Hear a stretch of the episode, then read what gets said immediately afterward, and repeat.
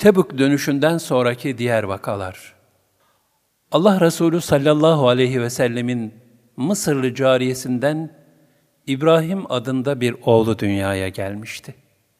Hz. İbrahim Tebük dönüşü hastalandı ve bir müddet sonra da vefat etti.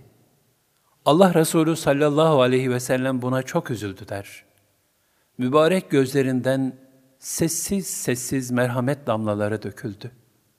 Şöyle buyurdular, Göz ağlar, kalp de mahzundur.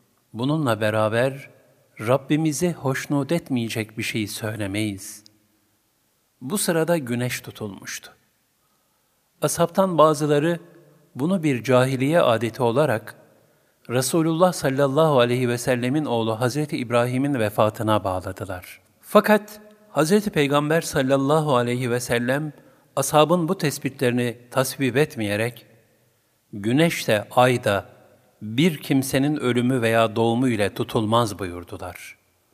Allah Resulü sallallahu aleyhi ve sellem Recep ayı içindeyken Habeş kralı Necaşi'nin vefat ettiğini haber vererek gıyabi cenaze namazı kıldırdılar.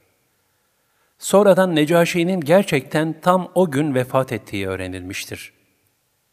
Şaban ayında da Hz. Peygamber sallallahu aleyhi ve sellemin mübarek kızları, Hz. Osman radıyallahu anh'ın da zevce-i muhteremeleri olan Ümmü Gülsüm radıyallahu anha rahmeti rahmana kavuştu.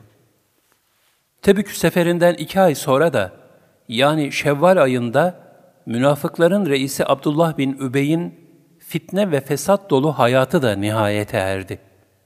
Onun ölümüyle münafık hareketin temeli sarsıldı ve geride kalan diğer münafıkların ekseriyeti tevbe ederek hakiki Müslümanlardan oldular.''